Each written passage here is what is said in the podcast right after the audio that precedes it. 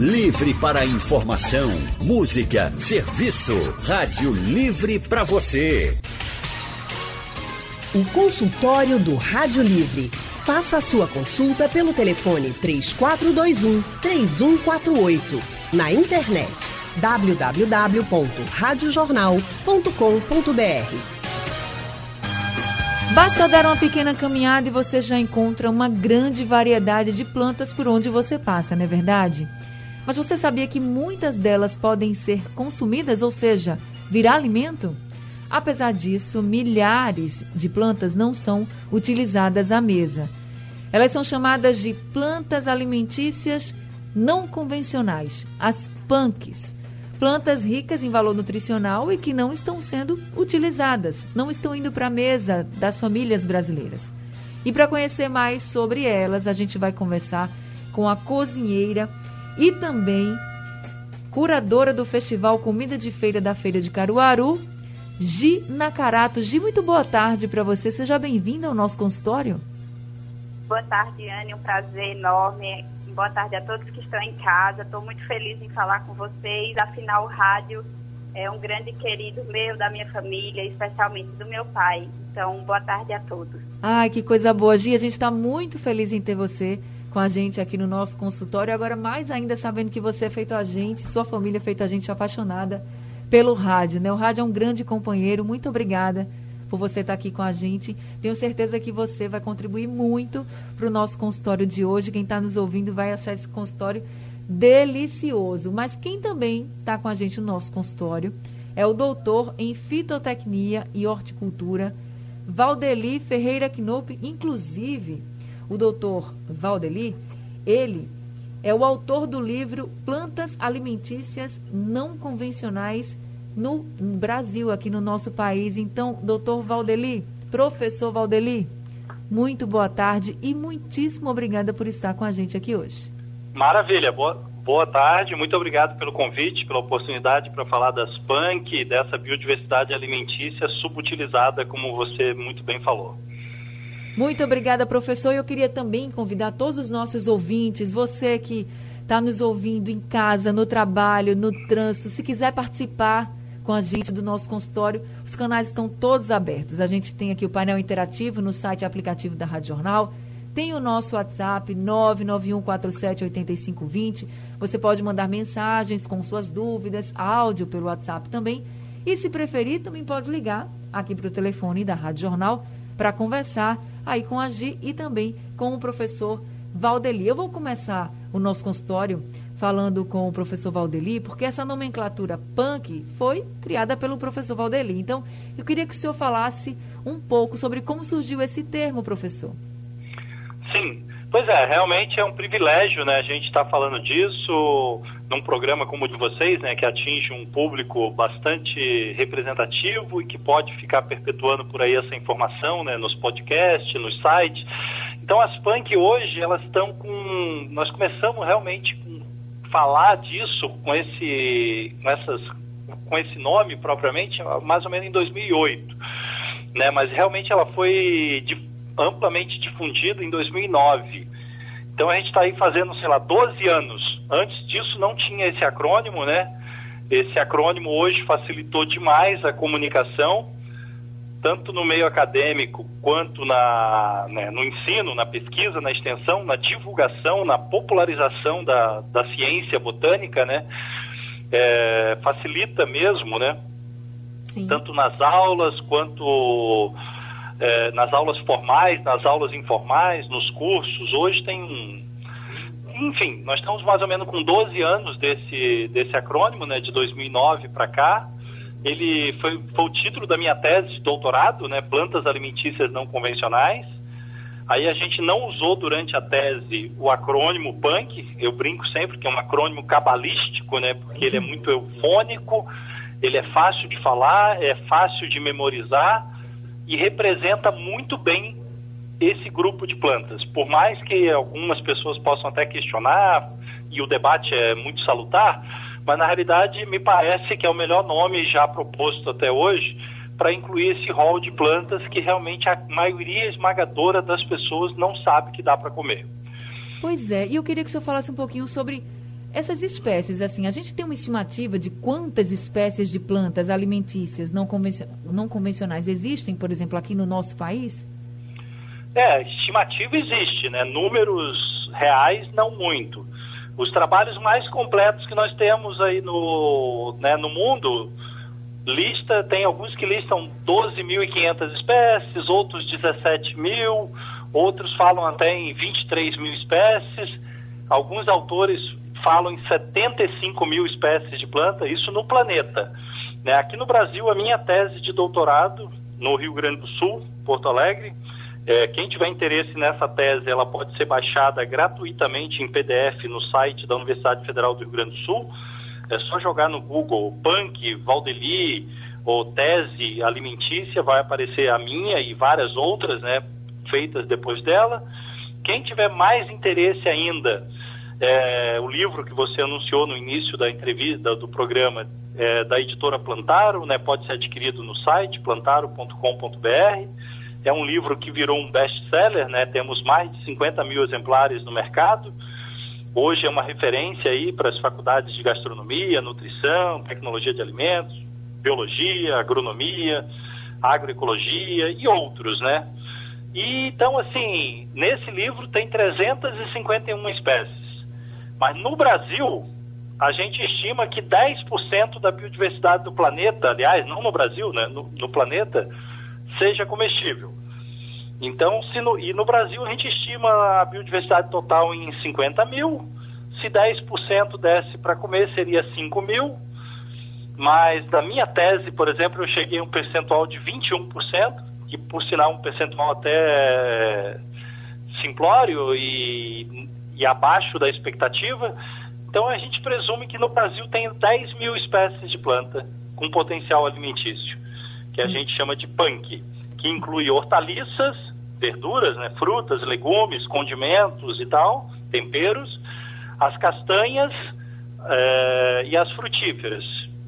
E outras coisas que não miscelâneas que tem alguma parte que dá para comer que não é propriamente nenhuma verdura, nem um legume, nem um tempero, né, mas que tenha uma parte que dá para comer.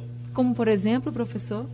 O, que tenha, por exemplo, o caso das gimnosperma, né, que não, que não tem fruto porque ela só tem semente.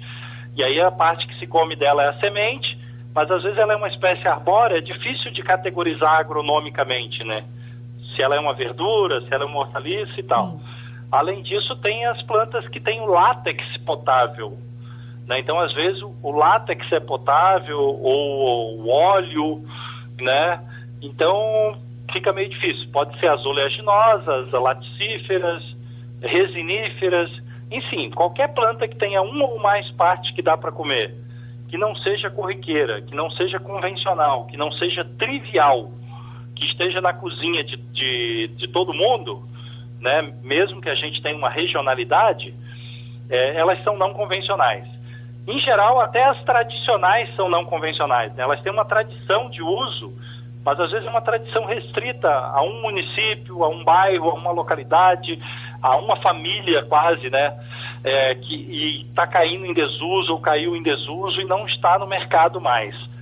E a, o acrônimo PUNK ele é tão perfeito que a gente ampliou ele um pouco, na introdução do livro a gente já explica isso. A Irani Arteste, que é uma nutricionista de Porto Alegre, que cunhou esse termo é, junto comigo lá em 2008, né, até proposta dela, porque ela que era coordenadora do projeto, junto comigo, um projeto chamado Projeto Punk. E esse vídeo está no YouTube também, com mais de 50 mil downloads e visualizações, né? E ela fala bastante disso, né, que são as partes alimentícias não convencionais. Então, quando você tem um mamoeiro, mas o mamoeiro é convencional pelo uso do mamão como fruta. Sim. Mas a grande maioria dos brasileiros não sabe, ou aqueles que sabem não fazem uso, em geral, da medula, que é o miolo do mamoeiro para fazer farofa, para fazer cocada, né, para fazer doce, para fazer colocar na rapadura, colocar no queijo, enfim, são muitas ideias, além do uso das sementes como condimento, sucedânea da pimenta preta, né, da pimenta black pepper, o pessoal chama de pimenta do reino. As folhas jovens, apesar de ser um pouco amarga, no México elas são usadas na culinária, de, depois de devidamente processada, né, branqueando, escaldando, trocando a água uma, duas vezes. E as flores, especialmente do mamão de pendão, que é um mamão macho, também pode e deve ser utilizada, inclusive, como amaciante de carnes, porque tem a papaina, assim como o mamão verde, que entra em pratos salgados, purês, delicioso. Aqui no Sítio Punk, onde eu moro, em Manaus, consumimos muito mamão verde, né? tanto cozido com carne, com peixe, é, amassado e feito como purê, é, salada é crua, que é a, a, né? dita salada tailandesa e por aí afora. É uma gama de possibilidades, professor. E falando de cozinha, de possibilidades, eu vou chamar a Gi agora para a nossa conversa. Gi é uma apaixonada pela cozinha aqui em Pernambuco, viu? Ela, ela que é maravilha! Muito, gosta de cozinha, cozinheira de mão cheia. Eu queria, Gi, falar com você, já começar perguntando se tem alguma punk que você sempre utiliza na sua cozinha, o que você mais utiliza na sua cozinha. Primeiro, antes só dizer ao professor Valdeli que estou muito feliz de estar aqui nessa conversa com ele. Uma dessas unidades do livro do guia fica aqui em casa e está já um pouquinho desgastado de tanto que eu fico folheando aqui. que é, coisa boa. Na, na verdade, ele, é, eu não consigo te dizer uma só, né? Mas é, aqui em casa eu amo usar um burana que Umburana tem, a gente tem muitas cidades, inclusive aqui de Pernambuco, onde a gente passa em algumas praças, a gente sente logo o cheiro, né? E diferente do que às vezes a gente conhece, como só usar a casca para fazer chá, a semente dela, ela lembra muito baunilha, um toque um pouquinho de canela. Sim. Então eu sempre substituo. Então coloco quando vou fazer um pudim, Coloco também, gosto de usar ela um pouquinho ralada na manteiga, já, já faz assim uma diferença. Sabe quando você vai receber alguém ou você vai passar no pão? Claro. Então, burana ralada já dá uma diferença. Outra coisa que eu gosto muito de usar são as flores. A gente aqui em Recife, por exemplo, está passeando muito pelas ruas, a gente vê muito jasmim manga por aqui. E jasmim manga a gente pode comer as flores, então você pode tanto colocá-las do jeito que você vê, você higieniza e coloca em saladas, como você pode fazê-las refogadas. Então, imagina essa salada que o pessoal, às vezes, ou as crianças, têm uma certa é, aversão ou não quero, você já consegue dar um colorido diferente e até um sabor, né? Então, é a pata, de, a pata de vaca também é comestível, né? Essas plantas que quando a gente está andando na rua, às vezes a gente nem imagina, né? E como o professor bem disse, às vezes a gente já conhece uma planta e não come alguma parte. Com o aumento dessas feirinhas orgânicas que a gente tem, a gente começa a ter, comprar, por exemplo, a cenoura com as ramas. Então, essa rama você pode fazer pesto, você pode usar na salada, né? Você pode, o pesto, para quem não conhece, um molhinho que você pode estar temperando o frango, o peixe. É aquele molhinho verde, né? Às vezes a pessoa não, não, lembra do nome, mas é um molhinho verde, um molho pesto. Isso. Você vai pegar essa rama, higienizar, e você vai batê-la com um pouquinho de castanha, e aí usando mais uma pan que a gente tem aqui algumas castanhas brasileiras, como o baru, que está começando a se difundir mais, não chega tanto aqui nos nossos supermercados comuns, mas em algumas, alguns mercados de, que trabalham com produtos orgânicos a gente já recebe. Você bate com ele um pouquinho de queijo e um dentinho de alho. Você já tem um molhinho para servir junto com um frango ou na massa mesmo. Faz um macarrão e serve com esse molhinho frio. Fica muito bom. É, uma outra punk que eu também é, gosto de usar muito, que a gente tem, e dependendo da época, é o jambolão, ou a gente chama aqui em Pernambuco como azeitona preta. Sabe, Anne, quando a gente é pequena e fica comendo aquele frutinho. Gente, você falou, chega me deu água na boca. É maravilhoso. Mara é azeitona preta é maravilhoso. Isso. E aí, para finalizar, antes de você seguir aí com alguma pergunta, eu vou falar de duas coisas. As flores de jambo, que tanto alegram a nossa é, caminhada por Recife, né? Pintam nossas calçadas de rosa, elas Sim. também são comestíveis. Então você pode tirar das árvores e colocar na salada. E também a jaca, que a gente também tem usado bastante, tanto verde, né, quanto ela madura. O caroço, se a gente cozinhar, a gente pode fazer bolos, a gente pode ter, é, fazer refogado, é muito gostoso também. Então. É, o caroço da mais... jaca? o caroço da jaca. A gente pode cozinhar ele, pode cozinhar até na pressão com um pouquinho de sal. E aí depois a gente pode usá-lo para fazer massa de bolo, para fazer pão, pode usar ele refogado como a gente faz com qualquer outro tipo de é, leguminosa, sabe? Sim. Usar a mesma ideia. Como a gente usa um feijão verde refogadinho com um pouquinho de cebola, finalizar com coentro também fica muito bom. E Então, tem diferença da jaca mole para jaca dura? O caroço não, né? Só quando a gente vai comer que a gente dá aquela lambuzada com a jaca mole que eu adoro. Mas assim, é, uma coisa que eu acredito que faz a diferença é a gente fazer um pouco do resgate da nossa própria história. Sim. né, Anne? O que diz que uma planta é, que a gente às vezes olha com um olhar assim um pouco preconceituoso, isso é mato, né? Eu não vou comer bredo, né? Que a gente normalmente bredo é uma pan que a gente só come na Semana Santa. A gente pode trazer esse bredo para o nosso dia a dia, né? Fazer como refogado. É a gente poder olhar para tudo que está em nosso, em nosso entorno com outro olhar, né? A palma, a palma mesmo né, ela já ela é usada como comida de gado, mas, por exemplo, no México ela é amplamente usada.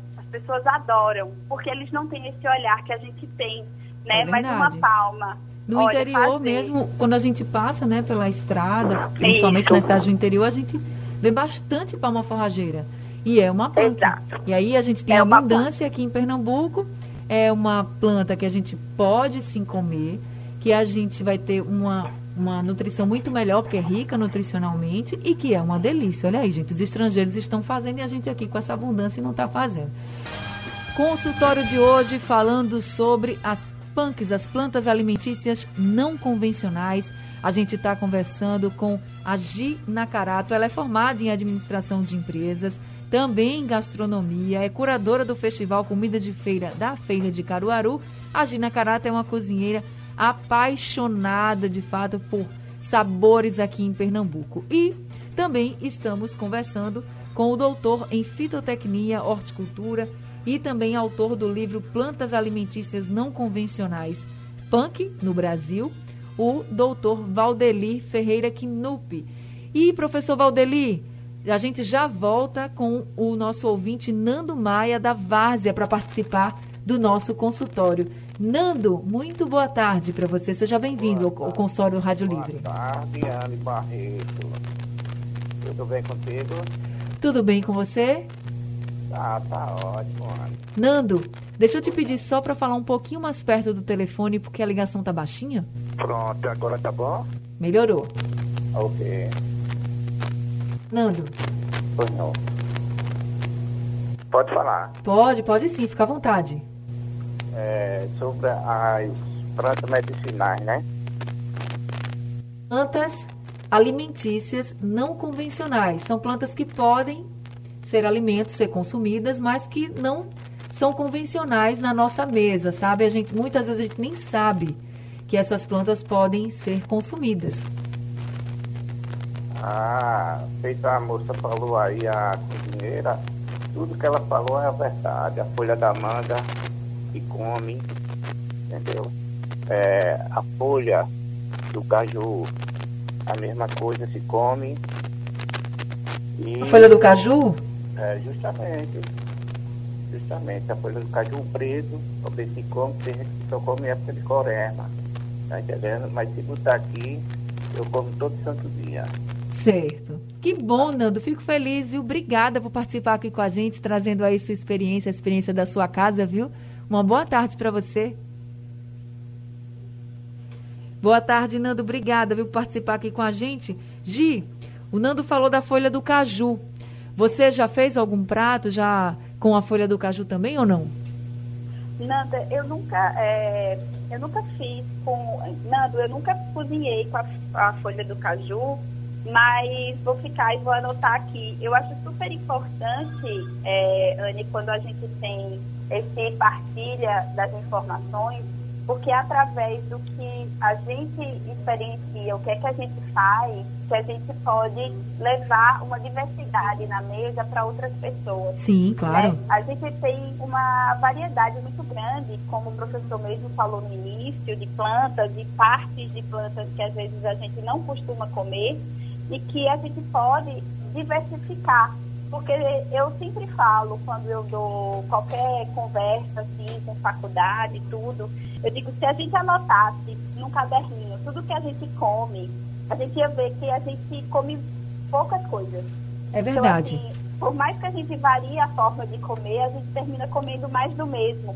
E a gente tem uma diversidade muito grande. Então, assim, é, eu, se eu pudesse dar aí um conselho às pessoas, eu ia dizer para caminhar mais ali, por exemplo, no entorno do Mercado São José, naquelas barraquinhas que vendem ervas, e vocês vão descobrir uma variedade de plantas alimentícias que não são convencionais ainda. Eu, é, pedindo aí uma licença ao professor, espero que a gente mude no final para PAC, plantas alimentícias convencionais. É isso mesmo. Elas façam parte da nossa mesa, né? É, é verdade. o poejo, que o pessoal chama de vique, tem muito, e ele é super aromático, então aí substituiria muito da, da hortelã que a gente termina consumindo normalmente. Isso, Gi. Agora quem está com a gente na linha é o Evandro de Camaragibe. Evandro, muito boa tarde para você. Seja bem-vindo ao consultório do Rádio Livre. Boa tarde. Amiguinho, eu quero saber dela que a folha do tomate é tão cheirosa. Eu queria saber se eu consigo isso. Desculpa, Evandro, você quer saber? A folha do tomate é tão cheirosa. Eu quero saber que é consumível. Você conseguiu entender, Gi? Eu acho que ele perguntou se a flor do tomate é comestível. Eu acho folha, que foi isso. É a flor do, folha. É a, a folha a do tomate. Folha. Isso, a folha eu do tomate eu entendi. Então vamos saber, Evandro, vamos saber, Evandro, se dá para comer. Dá para comer, Gi? É, eu, o professor Valdeli ainda está conosco, eu acho tá, que tá sim. poderia ficar com ele. A gente pode dividir. Eu fico mais na parte é, dos preparos e ele com a parte do cipó. Como você quiser, Gi, como você quiser, que o pessoal já está louco atrás de receita aqui. Inclusive, pois tem é. muitas perguntas no painel interativo. Professor Ótimo. Valdeli, folha do tomate, dá para comer? Sim. Na realidade, infelizmente, a ligação não está muito boa, né? Eu estou ouvindo, assim, os comentários, por exemplo, da Gi, não está chegando muito legal. Na primeira parte até ouvi bastante, né? Ela fez uns relatos maravilhosos aí, né? Da, da jaca, né? Da jaca verde, das sementes de jaca e, o, e da palma forrageira, que é um espetáculo, né? Eu faço até churrasco com a palma forrageira. Mas a, a pergunta do, do outro colega do início, eu, eu tenho minhas dúvidas, né? Ele falou que folha de cajueiro é comestível. Eu desconheço essa informação, né? Para mim é novidade, mas pode ser, né? Uma, a gente está sempre aprendendo pode ser algumas variedades de caju, né? Porque o caju ele tem um ácido anacárdico que é meio cáustico, né? Então tem que tomar um certo cuidado também. Já a folha de mangueira é, é mais, é como ele disse mesmo, é medicinal, né? E às vezes as pessoas confundem medicinal com alimentício. Claro que, claro que a maioria das coisas que é alimentícia, em geral, também pode ter algum uso medicinal ou não, né? E nem tudo que é medicinal é comestível, porque comestível é muito mais amplo do que medicinal, né? É, medicinal você usa quando você está morrendo de dor, né? Está desesperado, às vezes com uma dor infernal, um processo inflamatório, uma, é, uma ferida, uma bactéria, um vírus, como a gente está vivendo agora, né? A pandemia. E aí, em algum momento de desespero, a gente usa qualquer coisa. Agora, a comida, a gente só usa qualquer coisa em situação de fome extrema, né? De famine food, que a gente chama. É, no dia a dia, a gente está em busca de coisa que realmente proporcione nutriente, mas principalmente prazer, né?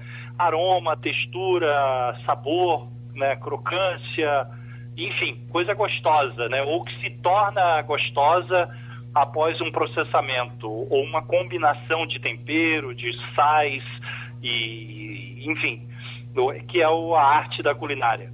A folha do tomateiro é, é, citada como comestível, sim, apesar de Solanácea ter várias toxidez, alguma delas, mas tem poucos estudos, mas tem citação, sim, da comestibilidade das folhas de tomateiro, é, preferencialmente cozida. Você faz um escalda a planta, a folhas jovens, de tomateiro jovem de preferência, é escaldado, tira-se a primeira água, até porque ela é muito cheirosa, como disse o, o, O Evandro. aí Evandro. o Evandro, ela tem um aroma fantástico, né, Evandro? E tem um trabalho da Unicinos, da Universidade do Vale dos Sinos, no Rio Grande do Sul, sobre isso e até com valor nutricional, trabalho bem antigo das folhas do tomateiro. Assim como a folha de todas as pimentas também são comestíveis, das pimentas vermelhas, né? malagueta, murupi, eh, pimenta piquinho, eh, pimenta dedo de moça, são folhas ricas em carotenoides, em provitamina A, elas não são mega saborosas, mas são verduras. Então, se você tem uma pimenteira no quintal, às vezes está precisando de uma folhinha para fazer um pesto, como a Gi falou, fazer um molho de clorofila, que eu chamo, fazer um, uma, um, uma omelete, uma fritada. Em vez de você comer só ovo, você incorpora as punk. A ideia das punk é essa, é autonomia, né? Tá certo. é soberania. Tá eu moro num então. sítio punk, que fica o convite para quem tem Instagram, depois se, seguir o nosso Instagram, arroba sítio punk, P-A-N-C, planta alimentícia não convencional, né, onde a gente posta periodicamente algumas fotos, algumas receitas, e é um sítio que tem um, é um, é um hostel, né, a gente recebe visitantes, hóspedes, é, na- nessa expectativa de- do turismo científico, do turismo pedagógico e de mostrar para as pessoas que você pode ser autossuficiente num pequeno quintal, num numa pequena chácara, num pequeno sítio ou numa fazenda, né? Você fugir daquela mesmice, dessa monotonia de ir 52 vezes por ano à feira, como eu cito na introdução do meu livro, para comprar as mesmas coisas. Então essa ideia de incorporar a folha do tomateiro, a folha do pimenteiro, do, do pimentão, né, do pé de pimentão, a folha das pimentas vermelhas, a folha do gerimum. A folha do gerimum é uma das folhas mais nutritivas do planeta. Eu forneço aqui para o restaurante Caxiri, em Manaus, eu sou fornecedor de punk também. O talo do gerimum, é, além de ser um canudo biológico para você tomar um drink, um suco de jaca, um suco de cupuaçu, uma caipirinha, você ainda pode comê-lo depois, né? Além de ser um canudo reto, é, como é que é? É, reciclável, não, ele é compostável, ele é comestível e renovável e muito saboroso. E o talo ainda pode ser colocado em cortar como se fosse anéis de lula e cozinhar no arroz. Então, várias folhas de plantas alimentícias convencionais têm usos não convencionais. né? Então, o caso do- da folha da batata doce, o talo da batata doce, idem da aboboreira, né, da abóbora, o gerimum, é, e, e várias outras, né? A diversidade é grande, né, professor? A história é a diversidade gente. é grande. A história é a gente ir lá testar, provar, porque a gente vai se dar muito bem e vai deixar a nossa cozinha muito mais saborosa, vamos dizer assim. Professor, É, só não sai comendo de tudo, né? Se você é Tem que ter cuidado. botânico, tem que conhecer. acompanha aí o Instagram, o Sítio Punk, acompanha o professor Valdeli, que você vai aprender muito mais. Mas o- as dicas que eles estão dando aqui, você já pode aí fazer na sua casa, que você tem Com certeza certeza. que vai fazer sucesso, né, professor? Consultório do Rádio Livre hoje falando sobre as plantas alimentícias não convencionais. São plantas, gente. A gente acha que só são plantas, mas elas são alimentos e vão deixar a sua cozinha muito mais saborosa. Por isso, nós estamos conversando com o especialista, doutor em fitotecnia e horticultura, professor Valdeli Ferreira Knupp, e também estamos conversando com a cozinheira Gi Nakarato. Gi, como eu te disse, estão chegando perguntas aqui sobre receitas. E aí o Zé, aqui do Recife, perguntou se você tem alguma receita para o fruto da árvore que a gente conhece como coração de negro. Então, é, eu já fiz alguns testes é, que a gente usa a castanhola, né? E alguns renderam bons, bons resultados. Tanto a gente raspar aquela primeira, aquela primeira polpa e fazer, é, us- usei para fazer alguns molhos, como para a gente pegar a quebrar a parte de dentro e cozinhar e fazer refogado. E usei muito os nossos próprios temperos aqui. Um pouquinho de cominho, um pouquinho de cebola, ficou uma delícia. Olha aí, então tá Outra- respondido para o Zé. Pode falar, Gi. é, aproveitar, outra que o pessoal também tem muito aqui em Recife é o oiti. Então, se a gente tirar a polpa do oiti e servir com tilápia, também fica uma delícia. Já fiz e ficou maravilhoso. Então, tira aquela polpa do oiti e onde a gente anda em Recife, de vez em quando, tem uma rua que só tem ele. e dá para a gente fazer um bolinho, colocar uma pimentinha, uma semente de coentro e pode servir sem medo com uma tilápia, fica delícia. Já deu água na boca, viu, Gi? Agora, professor Valdeli, eu queria que o senhor falasse um pouquinho por que essas plantas é, alimentícias não convencionais, elas não são bastante cultivadas. Já que a gente tem uma grande diversidade, por que não ter um cultivo grande, principalmente falando comercialmente mesmo, sabe? É falta de interesse do, dos comerciantes, por exemplo? Pois é, o assunto é muito complexo, né? Na realidade, estão me ouvindo bem? Sim, sim, estamos. Sim. Pois é, muito legal isso que a gente falou do oiti, né? O oiti é uma das árvores mais cultivadas na arborização urbana no Brasil quase todo, e é uma planta que a maioria das pessoas nem sabe que dá para comer. E quando sabe que dá para comer, só pega ela no chão e às vezes não pega ela no ponto de maturação certinho, acham ela travosa, adstringente e acabam não levando ela adiante. Nós estamos também despolpando o Haiti aqui, fazendo várias coisas, essas dicas da Gia aí do bolinho, né, várias, a, a, e várias coisas muito promissoras, né? Por que, que a gente não come punk?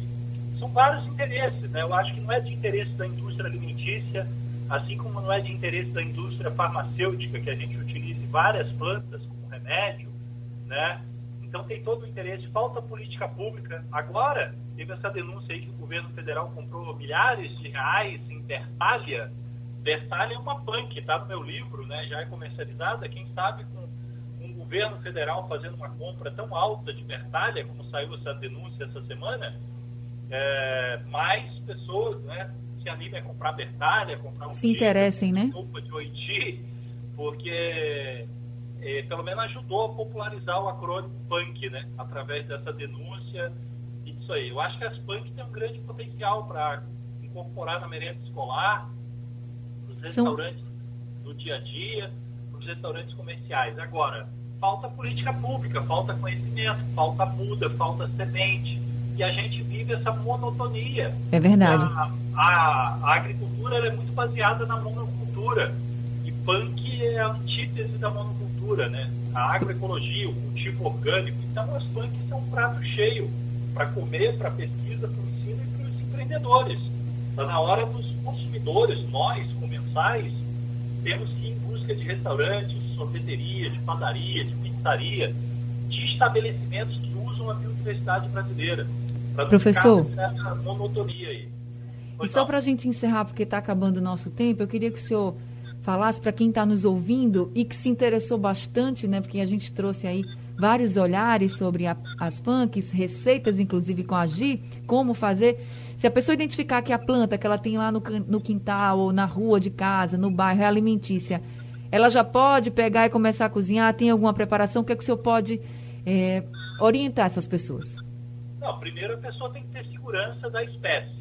Ela não pode confundir plantas, achar que é hora pronobis e comer uma planta que parece ora pronobis, mas não é ora pronobis, porque tem casos de intoxicação. Recentemente aconteceu um em Belo Horizonte, inclusive, é, eu até recebi a foto do Ciatox, do pessoal do Butantan, para tentar identificar. Então você tem que estar seguro da identidade da planta. Se você não está seguro, realmente faça curso. Nós temos um curso online, que é o istepunk.com.br, que as pessoas podem se inscrever e mandar fotos para o grupo fechado do WhatsApp para que a gente confirme a identificação. E a partir do momento que ele tem a identificação correta e ela não está num local sujo, poluído, mesmo que seja numa área urbana, no terreno baldio, e tal, naturalmente ele pode e deve fazer esse extrativismo urbano, ou rural, ou florestal, ou da caatinga, do seridó, do sertão, do cerrado, da Mata Atlântica, e preparar essa planta, lavar, higienizar como higienizaria qualquer outro alimento, e prepará-lo com qualquer alimento. Muitas podem ser consumidas in natura, simplesmente sendo devidamente lavado e da mão para a boca, e outras podem ser feitos pratos doces, salgados, bebidas, drinks, saladas, sucos, geleias e por aí afora. São plantas como quaisquer outras. Elas só estão nesta categoria de não convencional porque elas caíram em desuso, tem esse modismo temporário e a gente acaba comendo as coisas que vieram do colonizador da Eurásia, né, da Europa e de parte da Ásia. Vamos fazer então as punks se tornarem mais convencionais na nossa mesa. E olha, uma reflexão aqui, inclusive da nossa produtora, aqui, Gabriela Bento, que está aqui com a gente também, ela disse uma coisa que é muito certa: se as pessoas conhecessem mais das plantas, né, se interessassem mais, a gente ia ter muito menos desperdício, como os senhores colocaram, professor Valdeli e Agi. Muito obrigada por esse consultório de hoje, viu, professor Valdeli Ferreira Knup, muito obrigada mesmo por estar aqui com a gente no consultório do Rádio Livre. Professor? Oi. Muito obrigada, viu? Uma boa tarde para o senhor. Maravilha, foi um prazer, muito grato falar com o seu público, com os seus ouvintes espero que eles incorporem alguma dessas funk nas suas receitas do dia a dia para que elas deixem de ser não convencional e passem a ser alimentos. Exatamente. Muito obrigada, professor Valdeli. Muito obrigada também a Gina Carato, cozinheira pernambucana, fera na cozinha, que deu altas dicas para a gente. Gi, muito obrigada. Boa tarde para você. Obrigada, Anne. Boa tarde, boa tarde a todos. E um prazer estar participando do programa é, consultório que acompanha aí. Sempre que eu estou no carro, eu coloco para sintonizar que coisa e vou dizer. Boa. Muito obrigada. Mais seus avós que cozinham e comecem a usar mais as plantas que estão ao nosso redor, que você já sabe que pode comer e coloque na sua alimentação, que eu te garanto que pelo menos nutricionalmente você vai ficar mais saudável e você vai passar a comer com mais sabor. É isso mesmo, gente. Infelizmente o consultório do Rádio Livre está acabando, mas se você perdeu, você pode ouvir novamente nos principais aplicativos de podcast e também é reprisado durante a programação da Rádio Jornal. O Rádio Livre de hoje fica por aqui, mas a gente volta na segunda-feira às duas horas da tarde com muito mais informação e prestação de serviço para vocês. A produção foi de Gabriela Bento, no site da Rádio Jornal Isis Lima, trabalhos técnicos de Edilson Lima e José Roberto Camutanga, a direção de jornalismo é de Mônica Carvalho. Sugestão ou comentário sobre o programa que você acaba de ouvir, envie para o e-mail ouvinte@radiojornal.com.br ou para o endereço Rua do Lima 250, Santo Amaro, Recife, Pernambuco.